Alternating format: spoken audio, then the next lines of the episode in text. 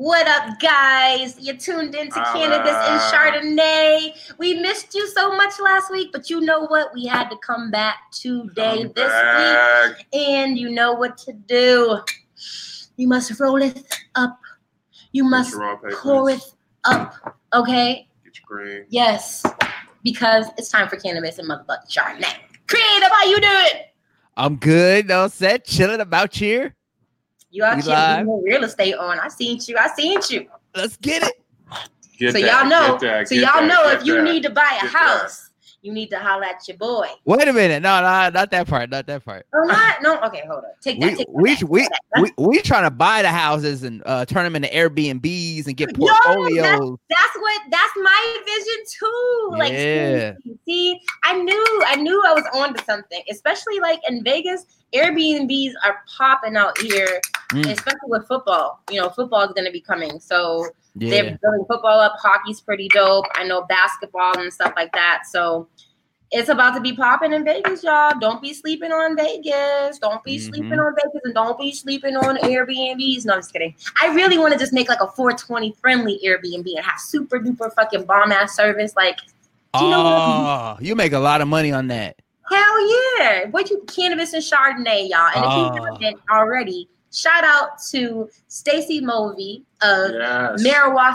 Which Yes. is cannabis and yoga. You can check Stacy out at marijuana.com and you can also Google her, Stacy Mulvey, M U L V E Y. We Mhm. had an amazing opportunity to do cannabis and yoga for Las Vegas Fox News. So I'll link to it here. But if you're already following me on Facebook, you've probably seen me posting about it.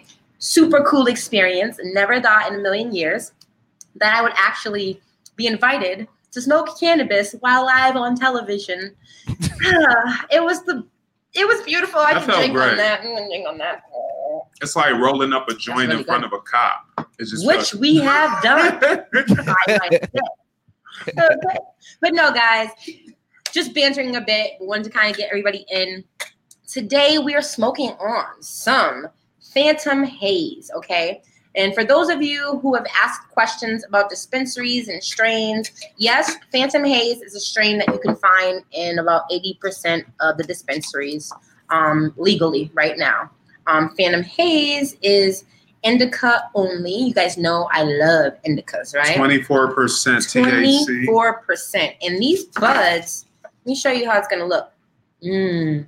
It's a little dry, but this is a little small bud. But it actually it's, it's not a bad. I don't care about the smell usually, but that one made me like It doesn't have a strong, strong smell, it was a nice. a but you nice can one. definitely smell some of the terpenes. This one they say has myrcene in it, um, which is mangoes. Um, it has a little bit of a-pinene, so pine, that piney flavor.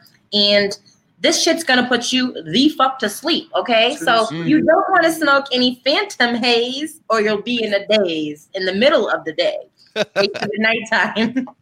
and we're drinking on some Redwood Creek. It's a Chardonnay. Um, I actually like this. It's very light and it's kind of dry and sweet. Honestly, you see.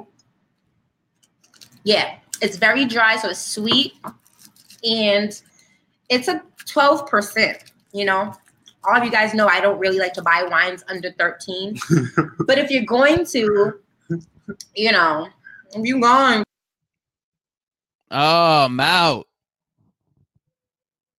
I'm gone. Finito to me. Finito to me. back, wait for it. We Shout out to Wu Tang. They got their own street. Shout out Obama. Yeah. Obama Show my cool shirt today too. Obama got a street. Came back wearing the faux five. No, but seriously, guys, Redwood Creek, Phantom Haze, and violence, because that's what we're talking about today. But before we get into everything, visit cannabisandchardonnay.com and subscribe so that you never miss an episode. And then I also want you guys to leave lots and lots of comments in here because I really love seeing your comments and answering them. So, so fun. But before we even do that, I think my guys need to say something in terms of where you can keep in contact with them because there's some pretty fucking fabulous stuff going on. Creative, how can they keep in touch with you, brother? What up, man? Y'all hit me up the creativebully.com and check in, tap in, let me know what you think. And just look Yeah. around. I'm like a mall. You know what I'm saying? When you go to the when you go to the website, it's like a mall. You just go in there and you pick and choose and uh, window shop and like do what you do. Window shop. Hey. No, I got you. I got you. I got you. um, I was about to call you quantum. Physics, I was like, hey, quantum. computing, No. Quantitative. How can they find you, stylist? Well, you can find me at twostylist.com. Uh, been very busy. Glad to be back. Missed you all. Missed the team. Missed the family. Uh, and uh, Cartoon Matrix is definitely on the way. Like tomorrow on the way. You have no idea. I feel like a mad scientist. I've been trying to knock a lot of projects out. But anyway, today is the day. Let's get into the conversation. Let's get into the conversation. And today's conversation is about violence. And it's about people's reactions to violence. And specifically, people's reactions to this week's Game of Thrones. Okay, Sunday's episode was pretty badass, creative. Are you a Game of Thrones fan? what? I know. I just But wanted to be one. dramatic for the show. yeah, that's the show. That's the number one show in TV history. I'm gonna tell you who my bitch is. You know, because if I like someone, I'm not gonna call you a bitch. I'm gonna call you my bitch. Okay. My bitch is Arya. She's been Yeah. kicking ass and taking names. My bitch said, "I'm Arya Stark and I'm here to kill Xerxes," with a dead ass face, dead ass. She was not playing. Fucks to get lately, Arya? None. But I just, I guess, as a fan of the show and a person who has started to read some of those thick ass books, because I have all six books, but Mm. they're long, okay? And there are not enough bus and train rides to get through all of that. So I just opted to watch the series. That being acknowledged, we're coming up on the last freaking episode. And every episode has been, I feel cinematography, uh, cinem- cinematic. What is the word? I'm not even high yet Cinematic? What like are for? cinematically. There we go. Yeah. Cinematically, the cinematography was amazing. As a director, as a writer, as a filmmaker, I was like, it's like watching film porn, you know, like Mm. watching excellent executed I work. felt like end games. Yeah, so for me, I wasn't looking at it like, oh my god, this is so violent. I can't believe this is happening. But if you read the books, it's a lot more detailed. Yeah. I don't know. Did you feel like the episode was violent, guys? What do you guys think? It's Game of Thrones. Yeah, I mean it was it was mad violent. I think they oh, were Oh, mad. I think they were mad about who the violence was against. Well, Xerxes, we already knew Xerxes gave no fucks last season when she took the fire water and blew up the whole motherfucking city. So yeah, if you if you don't call her Cersei, quit calling her Xerxes. you know what? It's What's her actual name?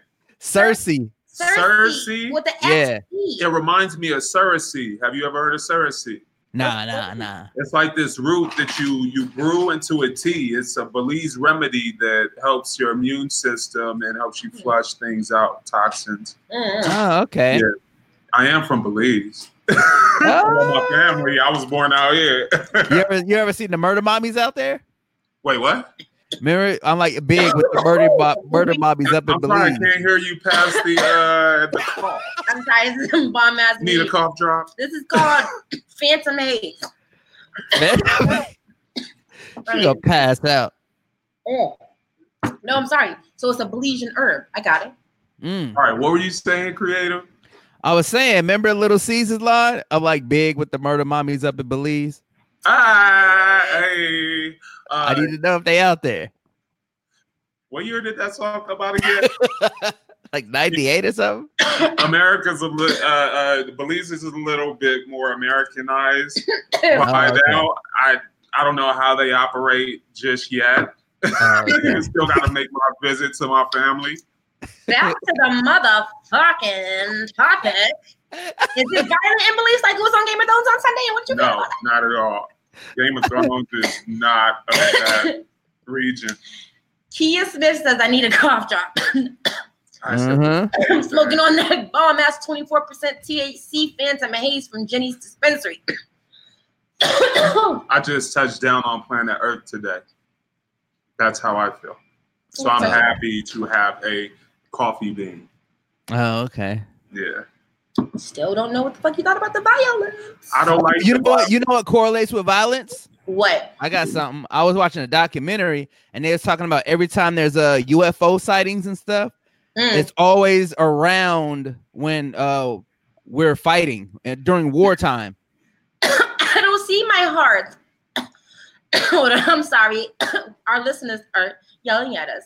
Hi, Mia. Love you for watching. Hi, Kia. Love you for watching. And anybody else, because I see there's five of you. So thank you guys for tuning in. I'm sorry. Continue, please, create You messed up my train of thought.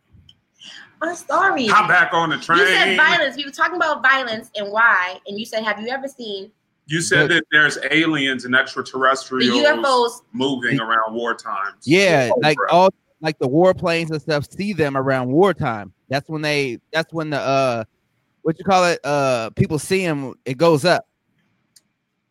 So do you think Ah. they're you think they're trying to uh circumvent like destruction? Like are they trying to help like save the planet? Who? The The UFO. UFOs? Yeah. You already know how I feel about UFOs, but we can talk about it. I think that I think that UFOs don't exist. I think that fallen angels exist. I And believe. flying saucers? What the fuck is a flying saucer? Everybody's seen Endgame. it's a saucer that flies. Flying saucers are fucking cool. They have ships. UFOs are real. Unidentified saying. flying object. I'm not saying like Yeah. Right. I'm not saying that there's these little green men that are about to get out of their flying saucer, that we call it a flying saucer. Let me get my train of thought back together because I have something to say about it, but I'm just like, hmm. I don't know about the heavens flying over people while there's war specifically because you see sightings uh, outside of war times, but it's kind of weird because we're in times where there's still war, even though Americans or mainstream media, yep. you know, has their hand on certain things. Uh, I it's a different region. Game of Thrones is a different culture. You know what I mean? There's incest. There there's violence. There you know, but there's a lot of different things that are of an older time in in human civilization, right? Did anybody else think that like the White Walkers reminded you of like Thanos? No. Again. Thor. Yeah, that's what it was. Thor. See, the I first Bobby, we Thor watched movie had uh, uh, I forget the name of the beings, but they were Yes. uh, connected with Loki. and they had blue eyes and they looked like the White Walkers. Yeah, they did, and it was all ice, and it looked all Game of Game of Thrones. Mm. It was interesting, but let's get back on So, subject. but no, creative break makes a good point. So whenever there's a lot of violence, there's a lot of UFO sightings, is what you're saying? Yeah. And are they covering that up? Or do you think that there's something transpiring within the atmosphere that's causing people to be violent? Because that's where I was going to be ultimately going, but we can get there a lot faster. So you think no, I think we were just bred violent. Like from the from the beginning of time, violent was entertainment with the Colosseums, with the uh destroying of different nations and or civilizations and the world like even in the Bible, like is violence. Violence So I think it's with just- Cain and Abel. It did. Cain So it's just I think it's just first mur- murder. ingrained in us. Yeah. Even before we got to that passage, they, I, in studies they usually say, you know, people studying child behavior, human behavior, always say from the moment the child is born, like children are So where does that because derive from? Well, I think that derives from nonverbal communication, like not to subject or, or compare humans to animals, but in a nonverbal nature, because animals have their own way of communication that we don't even understand. We have to feel the animal's energy. We have to sense what the baby might be saying. Yeah. But usually the baby's grabbing things, throwing things all over Wah. the place, putting things in its mouth because it's. It, I think it's a part of just um, behavior and instinct, natural instinct, as opposed to unnatural instinct. So if your child is in school knocking motherfuckers out, because there was a time where people did uh, uh, um, encourage hangings. People did encourage violence But on a whole I nother. think it's going. I think creative is right there. He's saying that even in the Bible, it was ingrained in us. The only recollection that we have from the Bible about where violence entered was Cain and Abel. so the question is, it's not so much that we were born with that we were born naturally violent, it's that we were born naturally sinful. And any inclination to do the right thing is is the opposite. So if Eve disobeyed God and God punished Adam and Eve, and there were consequences, and the Bible tells us that's where sin entered into the world, not at creation. Sin only entered the world with reproduction because he said, "Be free, be fruitful and multiply." So you multiply whatever you are. Whatever you are is multiplied. Whatever seed you plant, that fruit will grow from it. So if the violent seed was there from creation, then it wouldn't have even been a factor. I don't want to say that violence didn't create. Well, I'm sorry. I don't want to say that violence wasn't prevalent or there because it clearly says there was a war in heaven and Satan was cast to the earth. And then God also said there's a tree of good and there's a tree of evil, but he wanted us to eat from the tree of life, right?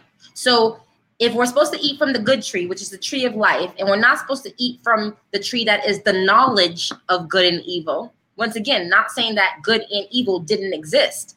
He just didn't want us to have that knowledge of some shit. There's some things we're not supposed to see, just like we're operating in the planet right now and we can't see the other dimensions in which shit is happening. It's still happening, it still exists. So, creative, I feel like you're onto something. Yes, there is a seed there. There's a seed planted from Cain and Abel of violence. Why? Because Cain became jealous of his brother because his brother gave wholeheartedly and he gave begrudgingly, meaning like it wasn't natural for him. He had to work at it. And he only gave what he had to give because he's like, yo, I'm, I'm only required this much. So is violence a unnatural behavior or a natural behavior? For It's natural. One of the first toys we get growing up when we're little is a toy gun. It's like either the one through first or third, like a toy car, toy cars, guns, and uh let me see. The first like what we grew up when you was little, the violence on TV was cowboys and Indians. Thank you. Yep. Thank So then we want to get the little guns. We outside shooting at each other. First, we start with the little click click guns. Then we move on to uh BB guns, pellet guns, and then we start getting the swords and want to be ninjas. And then the first one of the first things when you're of age and going to school, what your parents teach you: if somebody hits you, hit them back, defend yourself and your brothers Yeah. Talk and to sisters. strangers because Yeah, of so it's like a we're on the minds that defense. are out there. Yeah, All the the defense, defense. yeah. Yeah, so I think it's like I don't I don't know. It's like it's just in us, like it's taught like it's taught over and over and over. Well, do you think that what's in us is naturally self defense and not so much violence, right? Because think about it. Most people would only want to become physical when their life is threatened. However, we live in a generation where people get upset if you look at them wrong and they shoot you for that sometimes. Hmm. So, violence,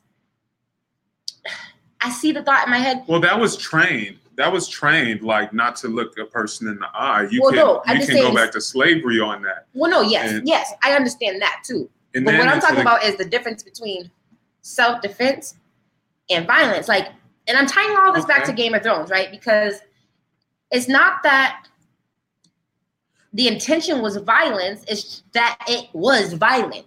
But the intention there was to dominate and to take ownership of righteousness. And I think what fucked Daenerys all the way up is the whole time she was fighting for something that she thought was rightfully hers, and all of the signs along her journey pointed to you are that one. I mean, the bitch done almost burned up twice, but doesn't burn. So for her, I don't think she was being violent. I think she just came to a point where she's like, all this shit, man, I'm tired of it. Like y'all fucking with me. All of this for what? If it's rightfully mine, shouldn't people just righteously align with that? Like that whole red tower, the red tower was built by her father. So Mhm. that 300 years ago, that shit was a, a, a memory for her. Like, why the fuck do I gotta fight for some shit that's rightfully mine? There's no negotiations at this point. There's no love here. There's no fear. I feel like I have to defend myself. And so, yes, the precaution was violent, but how can we get pissed off with righteous, righteous anger in reaction versus the shit we watch on World Star Hip Hop and even YouTube and now Facebook. Like I was going through my Facebook feed and there's a lot of people that repost a lot of the fighting things and some and most of the time I just surpass it and I don't take heed to it. But this particular day, I took heed to what I saw. And what I saw was a woman in the car with a younger woman that could have been very well her cousin and or daughter, or maybe just a friend, because they both did look rather young. This woman is having an argument in a car, calling OnStar, while her boyfriend and or significant other is yelling, cussing with a fucking AK in his hand. Oh, I seen that.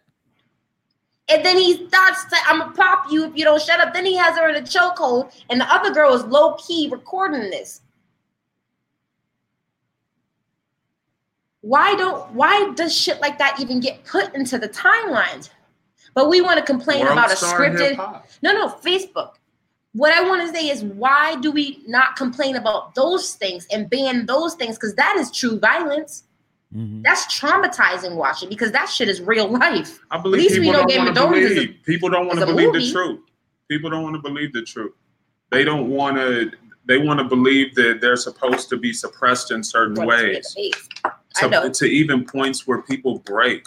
A lot of people break nowadays because it's so much that the world uh, subconsciously is forcing you into that you know feels wrong often, and that's that discernment that we spoke about all last year too. It's like like at the end of the day, cowboys versus Indians. That's the old world in a new world beginning. Different weapons from spears and arrows and But same story, Same white story. colonialism. Same story. Someone coming after someone else's territory, Yes. someone else's culture, Yeah. and just creating a whole new world and killing off a mass of people. Because they think it's rightfully theirs. So And why and is so that? but no, I want to say I want to say when a person thinks that something is rightfully theirs, it's because they feel entitled. They they have a belief system. They're defending their natural right in their mind.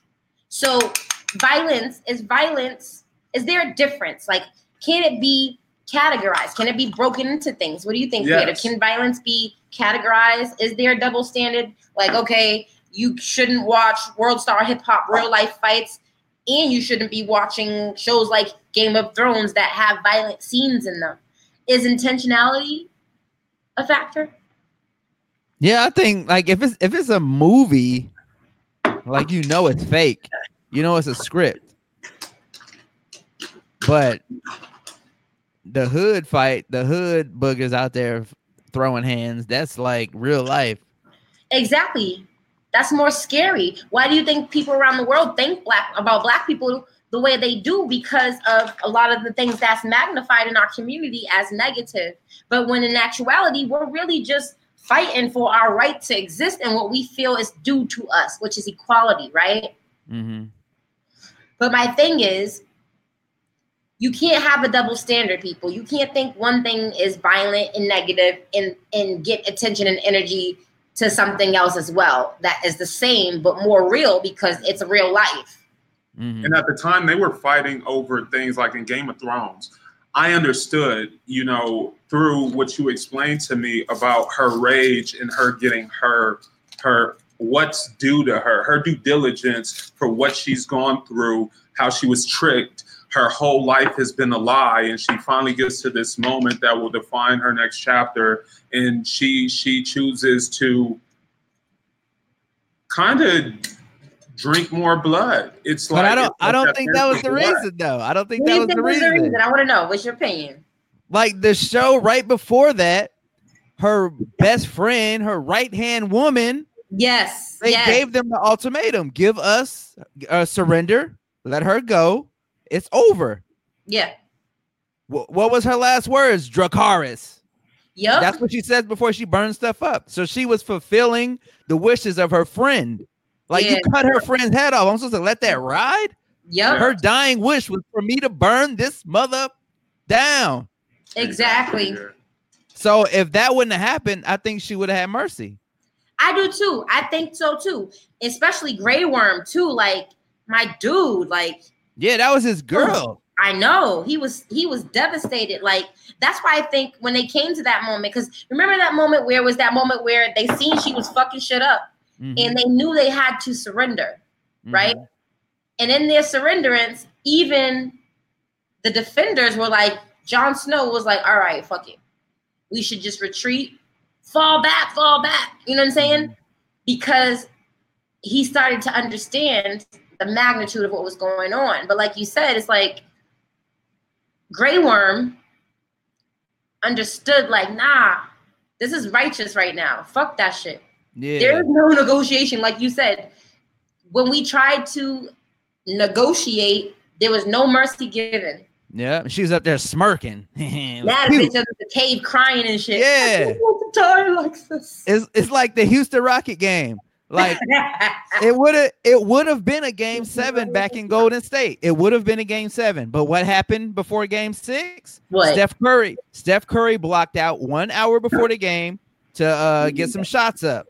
Chris Paul went on the court, overrid his one hour block out of spite, and Curry tried to negotiate. Let's do half court. You take that side, I take this side. Mhm. Nah, this is our court. You got to get off. What happened? Got 33 on their ass in the second half from Curry. Like it's consequences to your actions. Yes, but don't you think the intention coming from the person is like, nah, I'm about to get violent, or do you think it's like, nah, I'm about to righteously defend myself? Huh? I, I felt like at that moment, based upon her body language and emotion, she was Uh-huh. like, "Wait, you killed how many? Two of her dragons? Yep. You killed One, two of my one. babies and my best friend and my ride or die chick. Yeah, I didn't even talk about the dragon. Yeah, that's her baby. Those Like, are her what did you expect her to do? I I- I I felt that. I my was face like, trying to get no, a quantum 'cause op, get in Look, that the ass. last wish thing she I would. remember, the last thing I remember, her last dragon dying is they're flying over there, right? Mhm. But they're not even threatening them.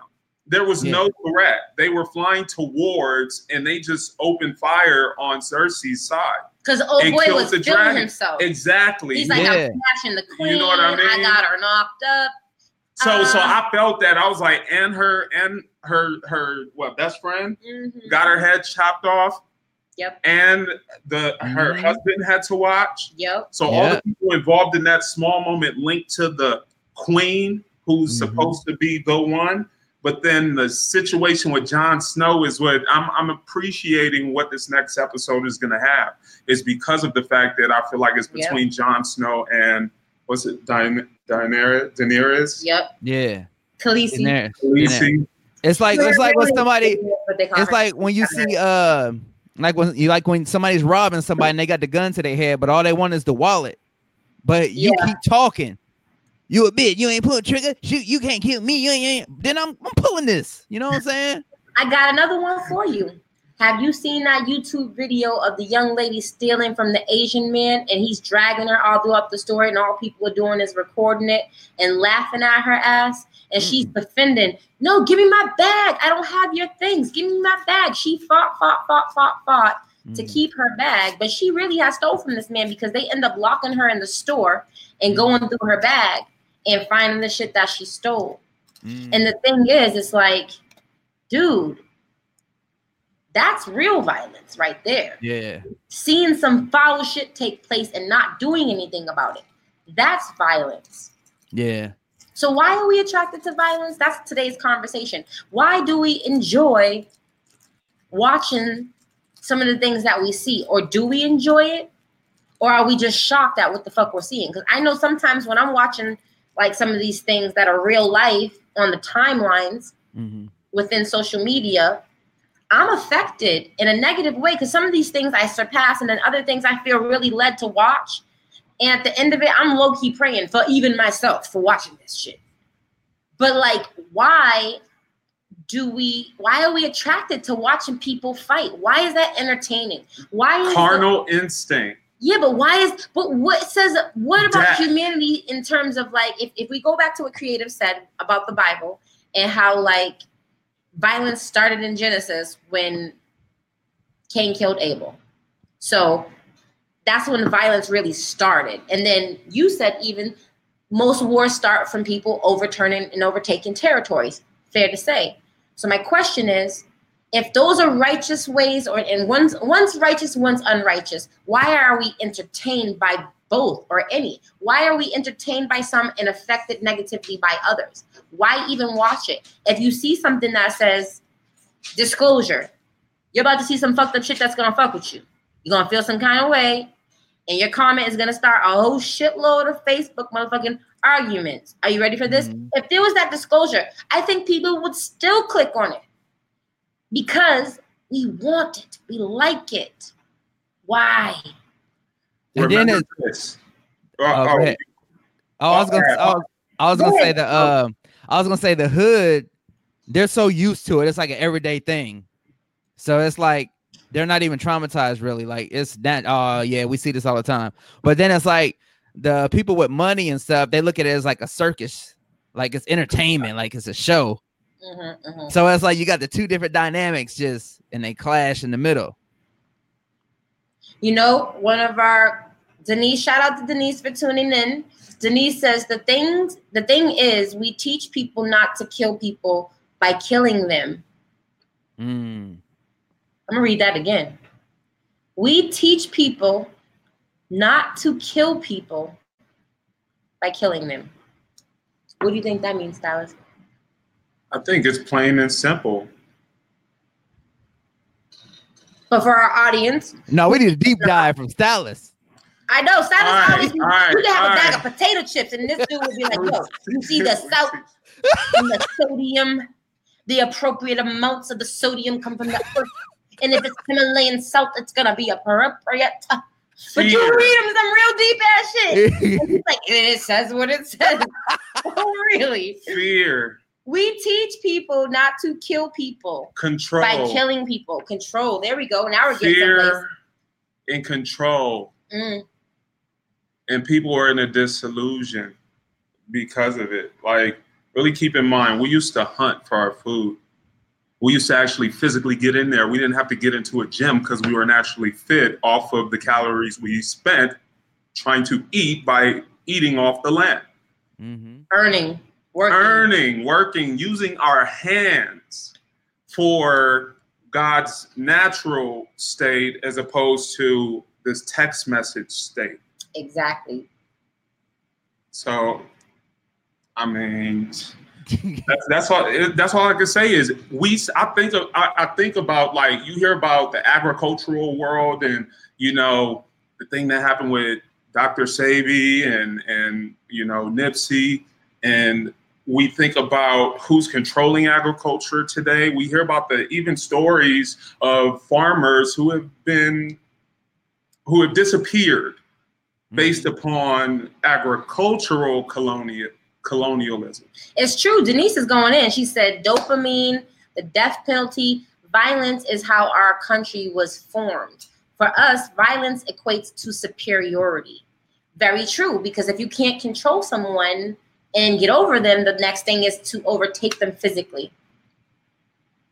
So you're not going to run over me because I'm going to run over you first. It's like the blueprint was there from the beginning, so why change Yeah. what works? like you said, the It is. propaganda, the cowboys and Indians, the guns, Yeah. the fighting, the boys are the fighters and the girls are the homemakers. And I'm a traditionalist very much because of the women in my family and how I was raised. Every woman in my family was married. They had husbands that uh, that they outlived, like real life till death do us part type shit. So that being said, my example has always been to honor a relationship. You feel me? Mm-hmm. I lost my train of thought. Look, at the end of the day, love is a character. There are characteristics to love. See, bag of potato chips, sodium. Can I get a potato chip? I need the sound effect. I need the I need the sound effect because we opening up the bags. Open up the bags. Hey. Brenda, hey Brenda. Brenda said, I will kill in self-defense. So would I. I would totally kill in self-defense. And that's a scary, honest statement because you don't want to put in an atmosphere necessarily that you want to be tested that way. But that's a very real, like, that's why I don't say things like that for myself because I very much have been in circumstances where my life was jeopardized, but I never had to fight for it because I surrendered in, out of wanting to live. And like you said, creative, if someone's robbing you and they're like, dude, just give me the wallet, give them the wallet, bro. Give them the wallet because your life is worth that. You'll live to earn to buy another one. Mm-hmm. Some people think that they can't replace things. Some people hold their orders in the world. Some people Yeah. feel like they have to be attached to this one thing. But to me, in those cases, I use things like that as an exercise. It's like, yes, like for instance, I was weeding through some old uh, notes yesterday, and I, I decided to just, you can't take, ev- you're not taking any of this with you. No. There's only so much we can do. But why do we want to be so remembered in a world that has been so forgotten? Well, damn, that's a dope ass statement. Say that again. I can. It was a He one-time said, statement. Why do we want to be so remembered in a world that's going to be forgotten? That's Matthew chapter 24. Mm. Jesus, his disciples were arguing over who was going to be prominent, right? And while they're arguing over this, they happen to actually ask a smart question. And they're like, yo, Jesus, who's going to be, you know, what, who's going to be what? And what are the last days going to look like then? And he said, listen, this is what's going to happen in the last days. None of this shit that you're seeing right now is even going to exist. Everything that you're fighting and bickering over right now doesn't even matter. How many times have you read the Bible?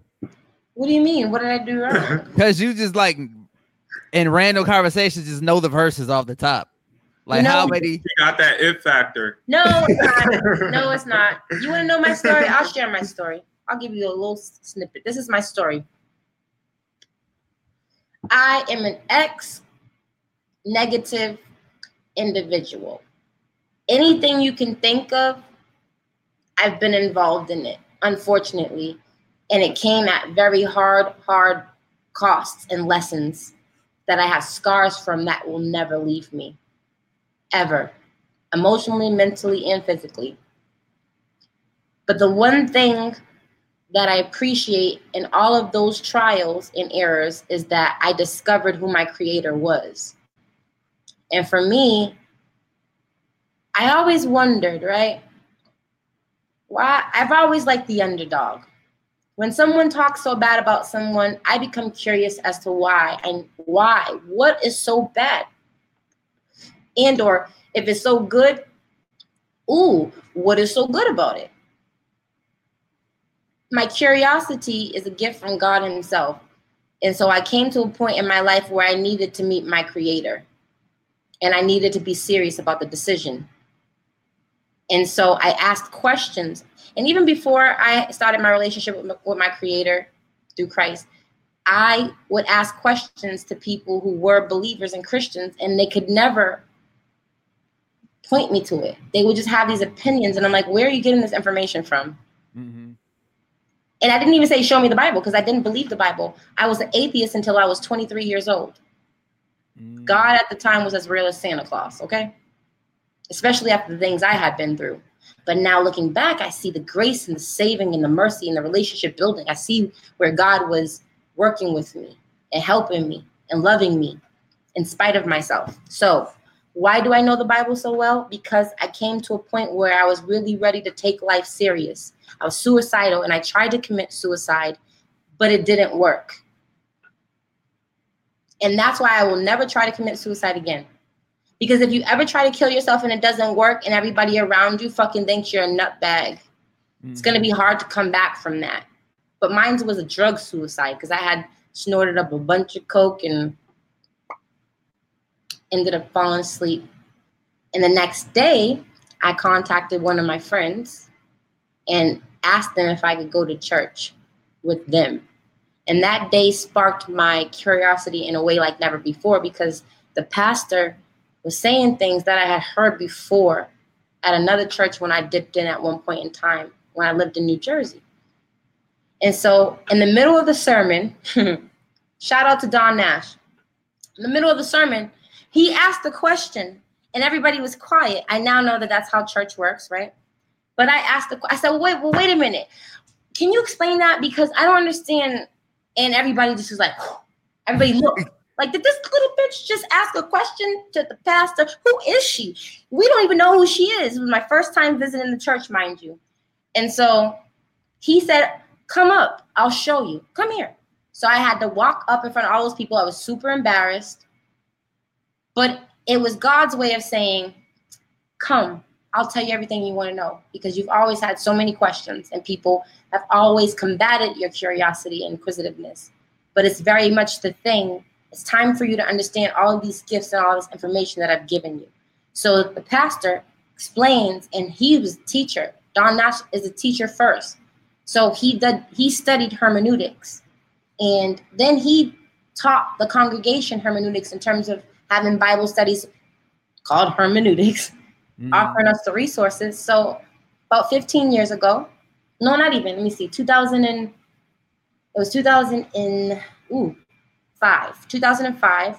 Is that 15 years ago? 14. 14, 14 years ago, October, I gave my life to Christ and I asked the pastor, like, how do you, how come you only have like, like three or four sentences, which I now know to be verses, and you have like all this information. Like, how did you know all of that? He's like, well, you're gonna need a Bible dictionary, you're gonna need a this, you need that, you're need this, you need that. These books right here. Mm. Right? I, I keep these books because I engage, I study my word daily. I don't go to church, but I read my Bible. This is my Bible dictionary. This is my, ah. my Strong's Concordance. And I didn't even know we were going to have this conversation, but these things stay here. All four, I have seven, I have 12 Bibles, all different versions. This is one of them. Bible study methods from Rick Warren.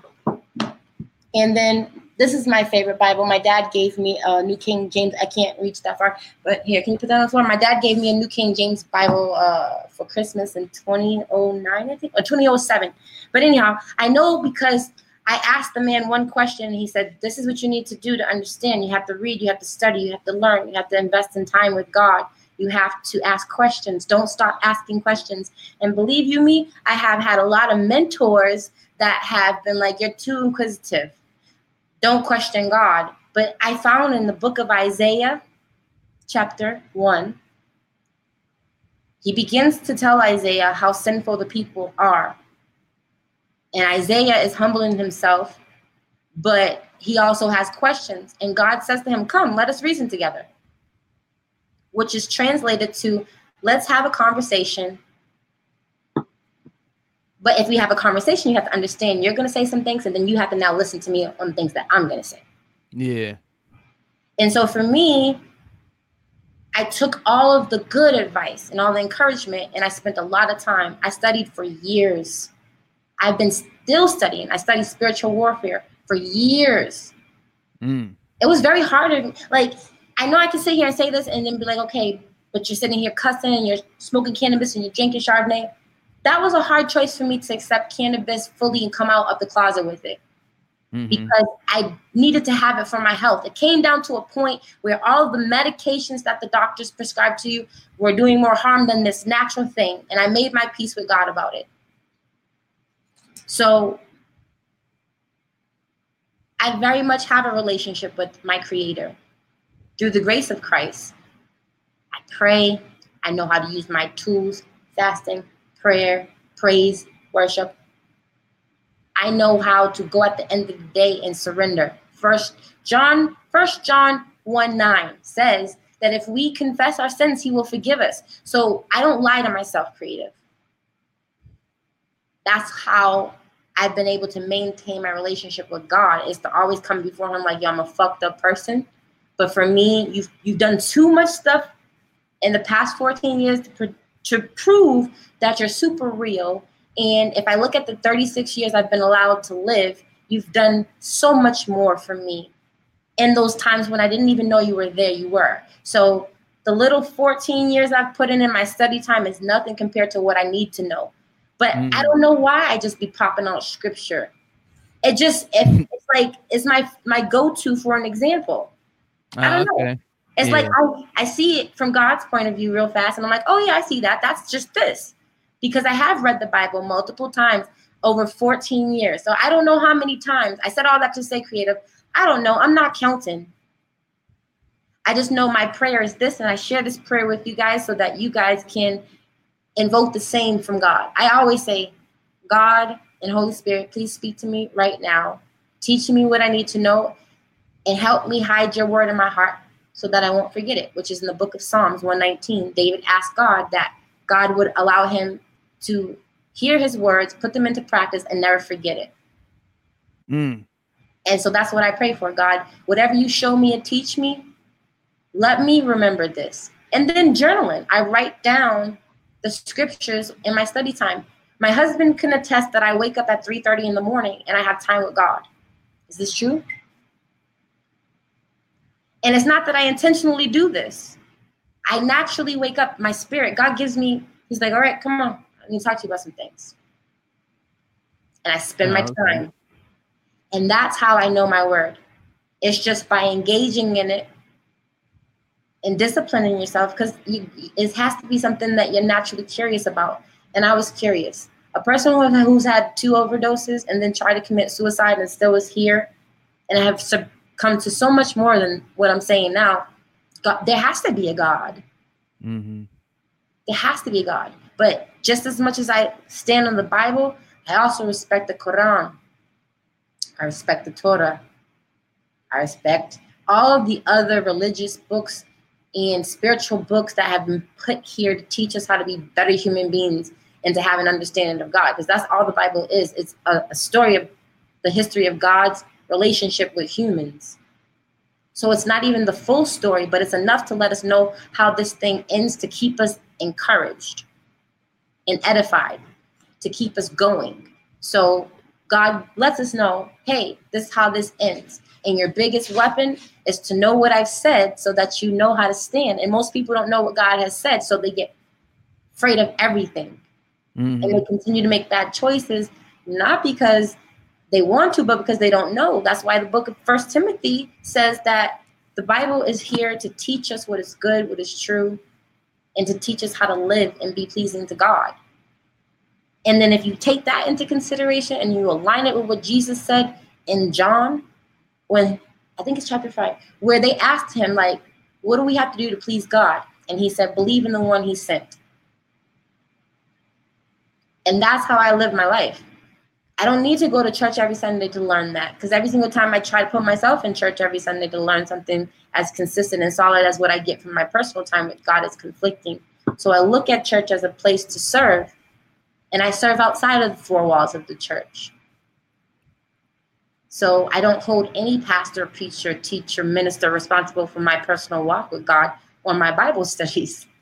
When I need further mm-hmm. knowledge, I know how to go and get it. When God wakes me up and says, go to church, you best believe I'm stomping to it. But I try not to be religious. I try to have a relationship. And that's how I know my Bible. Okay. Need a drink. so people violence. I'm not gonna beat I'm not gonna beat you up no more. Violence. You can't think one thing is violent and another thing is not is not, and you're giving your attention to both if violence is violence for you, eliminate it. But admit that you're attracted to it as well. And you will only see something grow that you feed and nurture. Like I put that, right? Hi, moment. Hi, moment, but I had to try to figure out what I'm trying to say essentially. But no, thank you, Brenda. She's Brenda says, "Well said, T." And Brenda says, "Thanks, Anthony, for asking her that question. It answers some of my questions too, T. Thank you." And You're then, welcome. You're welcome. Yes, and then she said, "Yes, if that's the only thing to do, and I'm so crazy about my son's that if need be, I would kill about them too. Amen. I think every parent would. Chris says we only respect aggression. Most situations boil down can I or can they whoop my ass? so he's basically saying, listen, you only gonna respect the motherfuckers like, yo. And that's true, because sometimes, and I test this out, not even intentionally, but I get offended sometimes when I do something polite and no one acknowledges it, like open a door or some shit like that. I'd be like, well, you're welcome. so like it's true. Like people usually respect aggression. Denise mm-hmm. says it's all about indoctrination. For us, violence equates to superiority, which we already touched on, which is 100% true. So, guys, let's not support violence. Let's stop filming all of these fucking circumstances and call 911 first. Yeah. Can you at least just call 911 first, then press record? Because I do agree that some things do need to be caught on camera. And stop texting and pick up the phone. You know no, I, I don't. I don't. I don't agree with that one though. Nah. Agree with which one? Stop texting. Stop oh. texting to pick up the phone. Eh, you don't want to talk. Priya's like, don't call me. Don't call me. Communication is origin. That's origin. You disconnect that. You're yeah. pretty much saying you rather not speak. You rather just allow your brain to work with inside of you, which you're taking away from exercising your muscles. Like you, but, but you communicate like every day in your natural life. People don't really know how to communicate though. The world is getting better at communicating, but there was a time where it wasn't communication. Like, like you know, was what she mentioned. It was about like the gang activity and how you know uh, you're not supposed to look at people yes. in the eye, slavery. Yeah. You know, and now people are just now okay with a wide range of ethnic groups. Yeah. In a, you know, in America. All right, then I'll just put a disclaimer on it. If you're a a select few, the 15% that communicate a lot, then you don't got to pick to communicate because otherwise you're just gonna get locked into your phone, and that's nothing but you know the next phase. If people don't stop holding their head down, stunting their posture, they're mm. stunning their posture and they're being glued and locked in. The more you text, the less you speak. So when you speak, it's often misinterpreted because you have to use emojis. They separated your emotions from your core being. Yeah. So now people will get a text message and they'll just think they'll hear their voice first, not yours. They'll hear their impression of your voice, not yours. Thus, you might not even know what they really mean by what they said because you might be in the middle of doing something, you check it and you're not thinking, but it's instant like world star hip hop, and you just react right away. Oh shit. Did they just say something wrong? You know what I mean? Yeah. Uh-huh. But that's why people are afraid and put emojis now, right? So a happy face, a teary face, a vomit face, an explosion head, all these angry, the F you sign, all People can't verbalize anymore. People don't want to verbalize. They're going back to symbols and hieroglyphics, but yeah. the only difference is it's mm. virtual. It's not even on a tablet. That's true. You're not writing a tablet is the closest thing to a tablet we have now in origin is a pencil and a and a piece of paper. We don't need to go back to stones. That took too long keep a pen on deck all times. Imagine a world with no pencils. They already took the right to swipe. They gave a microchip. No pencils. You have tablets. Uh, schools are being uh, uh, taught through tablets. So mm-hmm. much that porn is a crisis because now more people are on porn at an early age. Mm-hmm. You are two Then they have to put codes in to try and lock students out. But students have evolved so much because they're soaking up so much information at a young age when they're really fresh to the world without that real conscious burst that it's all this information and they unlock, they hack, they hack these things. So now you have hackers, which are now correlated with the things that are going on in the banking system, the, the Facebook system, all these different yeah. things, yeah. all from people disconnecting in connecting to their own self worth and value through a, a, a, mirror that you could talk on. The Black Mirror. Black Mirror. I got So, bad cell phone Continue service. to talk. Continue You to said talk. bad cell phone Continue to service. talk. First, thing, look. First, it was loitering. Voice. First, it was you can't come around this business no more. No more doo wop and singing on the corners. Get away, right?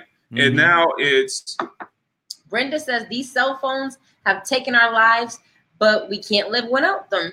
because we've given it too no, much energy. She says she she said, but she can live without them. She says she and that's wasn't raised with it. Exactly. And I So think that's true. Like even like from my generation, right? I'm 1982, right? So for those in my generation, it's we kind of had technology, but we still had to like have interpersonal skills. We still had to fucking learn and cultivate like playing with others outside. There was shit like kickball, um, yeah. tag. Like we engaged with each other, sitting on a stoop talking until the sun came down to when you had to be in a house. Like creative. I know you and I are pretty much the same age. Do you remember those times? And do you feel like the raise the reason why we're not too caught up in technology is because we know how to live without it, like Brenda said? Yeah, because like you remember everybody's phone number, and you could you had to get a message when you got Yes. home. yes, that's so true. the Thomas Guide. Yes. no, take me back to when you had to remember phone numbers. The sad part is I can only remember like five, and that's like my mother, my father, my sister Takia, my husband, and like I have one my, my godmother. I keep her on speed dial too. So like it's funny how I only remember so so many people when in, in time I used to remember everyone. yeah, you got to remember locker combinations, phone numbers, everything. That's because our ah, you brains, our brains retained more because we we actually had to put in the physical work. It wasn't just mental. Everything that we're doing with these phones are mental. Quick That- question, yeah. fun question to our to Hey. those of our, our viewers. If you can remember your high school locker combination, oh hell no! I can remember mine. I think. Dang, I couldn't even guess a number. Damn, no, I can't remember. I didn't even think to think about it. I was can't do it. I don't even- it's too old. It's too much lines in my head. information. Too much information. I'm like, look, if I like if we if we if see face to comment, face, curious. as there's so much that can happen in a face to face conversation versus uh, a phone, you know, conversation. Like What what about FaceTime? Does that count as face to face? FaceTime? It counts, but it's like there's nothing like knowing that you took time to do something. Hmm. You took time to slow down and take time out of your schedule to do something different, just to slow down. Yeah. Slow down. Why why is everything moving so fast? We overthinking, you know what I mean? Yeah, Yeah. people. We thank you for tuning in to Cannabis and Chardonnay. You know we love you. Oh, Visit cannabisandchardonnay.com. T-shirts coming next week. We have 2 Uh-oh. different shirts. We got two different shirts. We got a female crop top for the summer, and we got a male T-shirt, unisex, whichever. But thank you for rocking with us and supporting us. Cannabis and Chardonnay.com. Don't forget to like. Um, visit the Cannabis and Chardonnay podcast Facebook page. We're on Twitter. We're on Instagram. We're trying to be more active on Instagram and Twitter, but we have a lot of love here on Facebook. So bear with us. And then, of course, you can always listen to us on your favorite podcast station. Um, and that would be anchor.fm, where you can access us on Spotify, iTunes, and so on and so on. But tune in every Tuesday, guys, at 5.30 and sometimes 5.10, depending on the internet connection. Um, but, guys, tell the people how they can keep in touch with you. twostylist.com.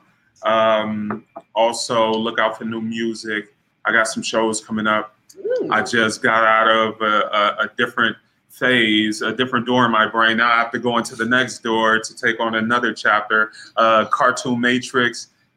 If it gets done tonight, yeah, I'm yeah. launching it tonight. If not, tomorrow for sure. For sure. Cartoonmatrix.com. Creative, how can they keep in touch with you, darling?